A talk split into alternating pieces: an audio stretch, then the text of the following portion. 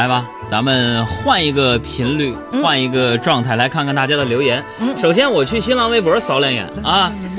但是你一边扫吧，一边还是得。我觉得微博啊有一点比微信好，怎么呢？就是微信上面啊那么老多人表扬咱们节目，嗯别人看不着。微博上你表扬一个，大家一看，哎呀，海洋现场秀人气真高，海洋人气真高，海洋真受欢迎。现场秀啊，你不是我一个人的荣誉啊！你看这个德福小杰就说了。海洋啊，我好爱你们的节目，每天都听，来回听，来回听。买了个小音响，不开电视就听你们，全家都是你们的声音，好爱你们，多多出，别偷懒啊！你跟我，我跟你说一个真事儿啊！啊今天中午出去吃饭，然后路嗯过一个那种居民那个院子，就是嗯午间那个太后太阳暖暖的晒在地上，然后呢有一个老奶奶，应该是推着那个婴儿车里的小宝宝，然后特别温馨的那个、嗯就是那个画面。嗯然后我正在看，我说哎，好幸福这个画面。嗯，然后这时候老奶奶打开了收音机，里面嗯蹦出了一个、海洋的快乐生活。老奶奶有品位 是吧？还有这轮回的树就说了，杨儿啊，你怎么有了新人就不管旧人呢？啊？但闻但闻新人笑，不见旧人哭啊！每次礼品也是有新人的范儿，比如头壳秀，我抗议啊！这个坚持一下，咱这不是为了拉粉儿吗？怎么不明白事理呢，对不对？阿奇叔就说了啊，刚才在开车，现在停车发评论，啊，在微博上啊，也不知道哪个导演这么没眼力啊！现在哪儿那么多人玩微博啊？还看他微博粉丝数量，这种节目杨咱不去也罢啊！哥们儿心态好极了，别为这事闹心了。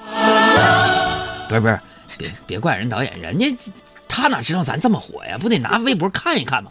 所以大家配合呀，假装嘛人气特别旺，行吗？还有人提来了问题，余生请赐教说：“海洋，我对闹钟啊产生了免疫力，我就想问问你，以后怎么样才能够让自己及时起床呢微信上的？”嗯，你也不能光顾着微信上今天不回答，开玩笑啊。回答一下什什么问题？你再重复一遍。他说他对闹钟产生了免疫力，怎么嗯样才能够让自己及时起床？呃，跟妈妈一起住。好好，我再来看我的微博上啊，嗯，微博上这个呃，轩辕小峰就说了，谁让你老不发微博啊？我都快取消你关注了，嘚瑟啊！是这我得检讨啊。有了微信之后呢，我真是。就是少在微博上发了，以后我坚持在我新浪微博上发一些段子给大家，发一些最新的状况，怎么样？嗯，别忘了啊！嗷嗷喵淘淘说：“刚才在路上，我这个急呀、回家赶紧关注了，应该还不晚，支持海洋。”哎，所有人向淘淘学习。还有流年锦华说：“嗯海洋，我一直在听你的节目，觉得你的节目经常会带带给我很多启示。最近大家都在说生活不止眼前的苟且，还是诗和远方，你觉得呢？我觉得吧，生活还在苟且，就别惦记远方和诗了，不然只能用自己的理想去拖垮亲友的钱包，这不合适，是吧？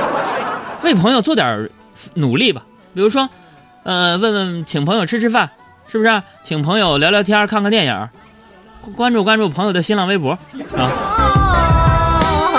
我去新浪微博找我来玩啊！海洋的微博，大海的海，阳光的阳。行了，不能再说了，遭人烦了。没事儿，我的微博 DJ 小爱，大小的小，艾草的爱呀。